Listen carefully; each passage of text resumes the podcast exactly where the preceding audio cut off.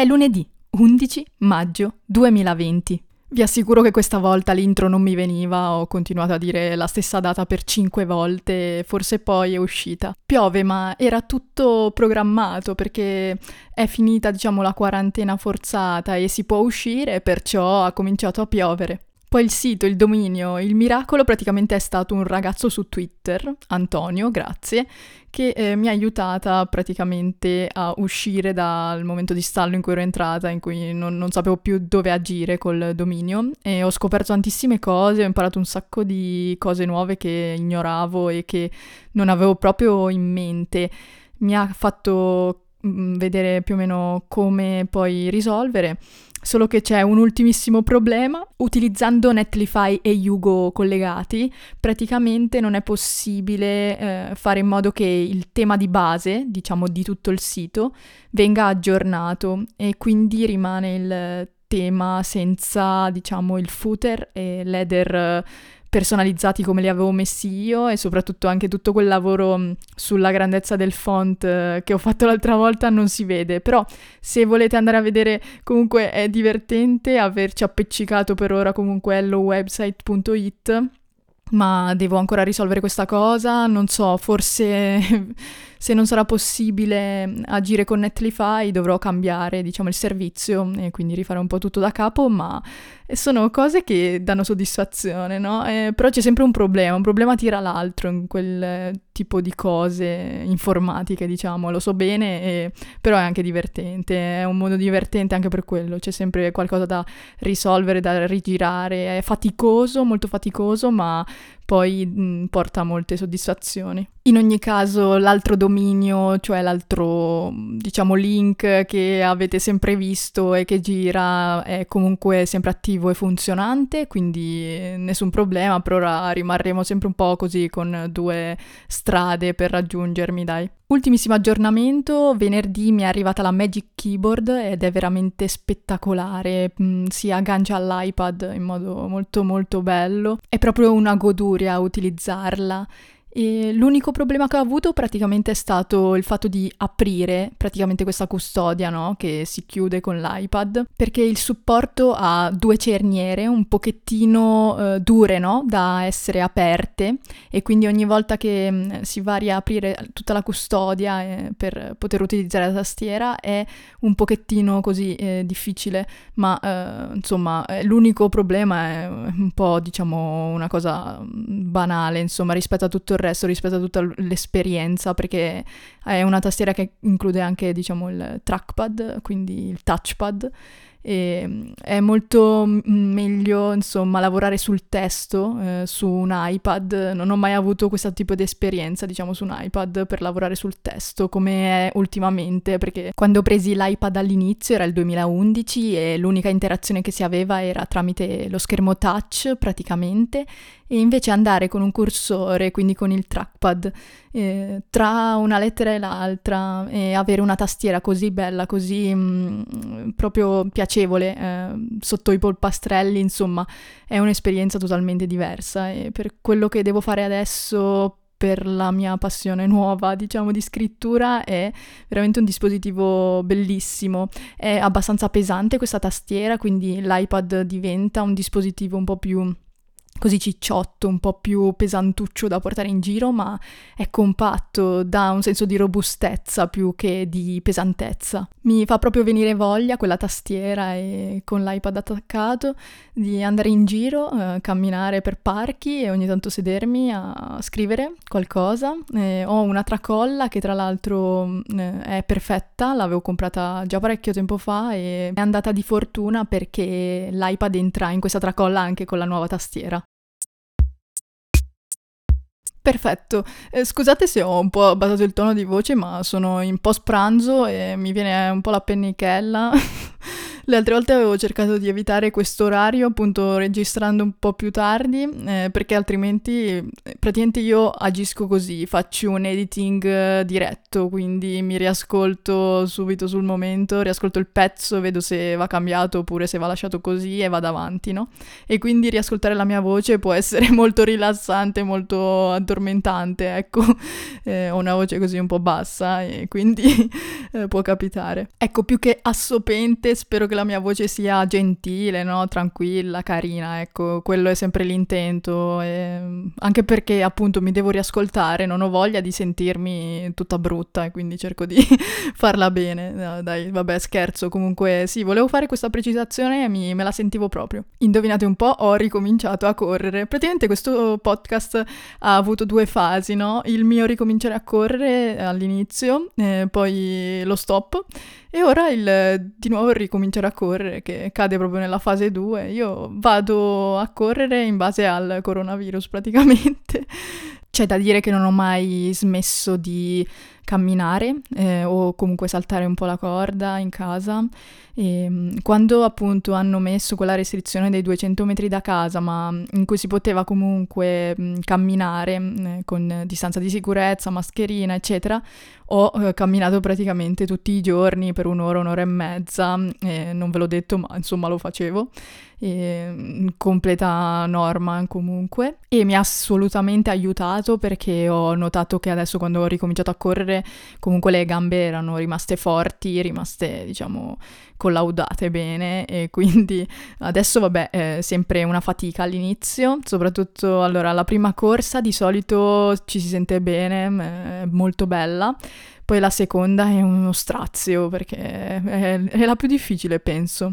La terza già, insomma, va un po' meglio, e poi piano piano così, sempre meglio, sempre meglio. Quindi l'importante è sapere, no? Co- cosa si andrà a raggiungere, quindi eh, è bello anche il percorso infine, perché se appunto si va a correre si sa già che subito è facile, insomma, non c'è neanche quel tipo di sfida con, con se stessi, no? E quindi eh, è giusto, è giusto così. Bisogna sempre cominciare gradualmente, camminando e correndo, camminando e correndo. Ieri mattina infatti ho corso e camminato ovviamente, ma eh, quel poco di corsa che comunque sto iniziando a rifare mi strema tantissimo, infatti dovevo registrare ieri pomeriggio ma poi mi sentivo veramente stanca. Avete presente quel senso di fatica che avete poi per tutta la giornata dopo aver fatto uno sforzo intenso? Mi sentivo proprio affaticata anche a parlare, sentivo ancora l'affanno della mattina quando cominciavo insomma a muovermi un po' di più e a parlare un po' più eh, con eh, intensità, ecco. Per sentirmi proprio dentro a questa prima fase di corsa ho eh, cominciato a leggere due libri. Il primo è Voglio correre di Enrico Arcelli, con sottotitolo Allenamento e alimentazione, come diventare più veloci, più resistenti, più magri. L'ho proprio iniziato oggi e ho letto solamente il primo dieci per cento del libro, lo so perché è sul Kindle ed è fantastica quella cosa secondo me di sapere immediatamente senza calcolarla, ma grazie al calcolo diretto del Kindle, a che percentuale, a che quantità percentuale del libro siamo. Certo, mi è capitato che dei libri finissero in realtà all'ottanta per cento perché poi dopo c'erano le appendici o cose varie che non eh, dovevo leggere in realtà, quindi ottimo, mi ero pensata di doverlo finire, non so, eh, entro due giorni, invece eh, era già finito il libro. Allora, in questa prima parte si parla di come cominciare o ricominciare a correre. Sostanzialmente le cose che si dicono le sapevo già, perché appunto si parla del fatto che prima di devi diventare dei corridori, diciamo, ci sono altre due fasi, cioè diventare camminatori e poi jogger e poi corridori, no? L'autore specifica bene in base alla fascia di età come poter cominciare a correre, cosa fare all'inizio, quindi quanto camminare, quanto poi correre da jogger. Quindi il jogger è una persona che riesce a fare quaranta minuti, diciamo, di corsa lenta eh, consecutiva. Invece il corridore è colui che riesce a correre più di un'ora senza problemi, ecco. Una cosa fondamentale per correre è eh, concentrarsi sulla respirazione. Un po' in tutti gli sport è fondamentale, ma nella corsa, insomma, è molto molto importante perché è molto faticosa, diciamo, no? Ha un impatto maggiore di quello che potrebbe avere una biciclettata, perché è come se l'intensità che si raggiunge, eh, quindi alzando il battito cardiaco, è molto più repentina, no? Eh, non è come con la bicicletta che, insomma, c'è un tempo maggiore per raggiungere battiti, molti battiti, ecco, al minuto. Appena si ricomincia a correre bisogna concentrarsi molto di più sulla respirazione, poi appunto si sottolinea il fatto che quando si è allenati e quando il nostro corpo è abbastanza forte da sostenere, diciamo, una corsa prolungata, è normale andare in affanno, non è che eh, per correre giusto, nel giusto modo, insomma, non bisogna mai andare in affanno, è impossibile, insomma, si vede che comunque anche nelle gare eh, i corridori spingono al massimo ed è impossibile non andare in affanno. Ma all'inizio è importante non andare in affanno perché praticamente stando in una condizione in cui eh, si parla, si riesce a parlare, ecco, si riesce a parlare e correre contemporaneamente, è una condizione corretta affinché non si spinga troppo il corpo, non allenato, non pronto ancora a fare di più, a appunto eccedere. Insomma, bisogna avere pazienza all'inizio. Io faccio molta fatica all'inizio proprio per questo motivo, perché voglio spingere di più di quello che posso eh, all'inizio, e quindi è tutto una, un lavoro di moderazione. Visto che ci sono, vi racconto velocemente cosa mi è successo quando ho cominciato a correre praticamente qualche anno fa. E nuotavo, e nuotare implica una respirazione particolare, no? E mi sono ritrovata poi a correre con la stessa respirazione, quindi non so come si dice ai corsi di nuoto, no? Per, anche per i bambini, inspira e butta fuori le bolle. Ecco, io mi ritrovavo a, non so, eh, usare lo stesso metodo, quindi respirare dal naso e buttare fuori dalla bocca, ma era un dramma, e quindi...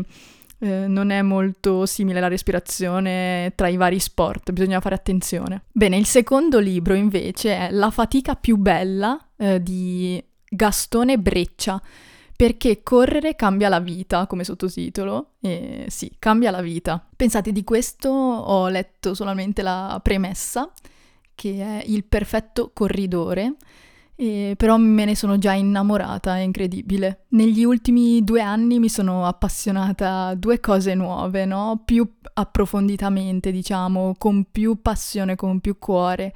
Eh, sono la corsa e la lettura, la lettura soprattutto. Penso di avere trovato quindi una condizione di felicità nuova in questi ultimi due anni, grazie a queste due cose, perché veramente...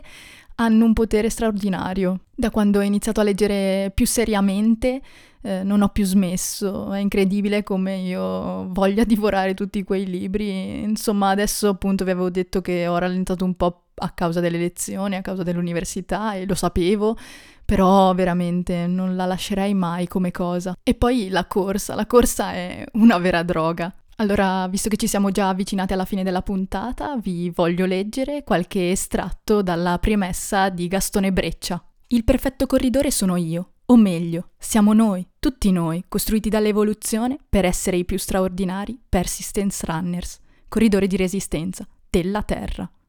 Dalla testa ai piedi, dalla muscolatura del collo all'arco plantare, dalla pelle nuda coperta di pori, per la sudorazione, all'eccezionale robustezza del tendine d'Achille. Siamo la migliore soluzione escogitata dalla natura, in centinaia di migliaia di anni, al problema di correre a lungo. Non velocemente, in questo non siamo un granché, ma per ore e ore, un giorno dopo l'altro, con poco riposo e una costanza eccezionale. È la sola cosa in cui non ci batte nessuno, perché il nostro corpo è stato modificato gradualmente allo scopo di superare, nella corsa di resistenza, qualsiasi avversario potessimo incontrare nelle savane e nelle steppe del nostro pianeta. Michael Phelps è stato un campione strepitoso, ma come nuotatore valeva meno di un vecchio squalo con l'artrosi.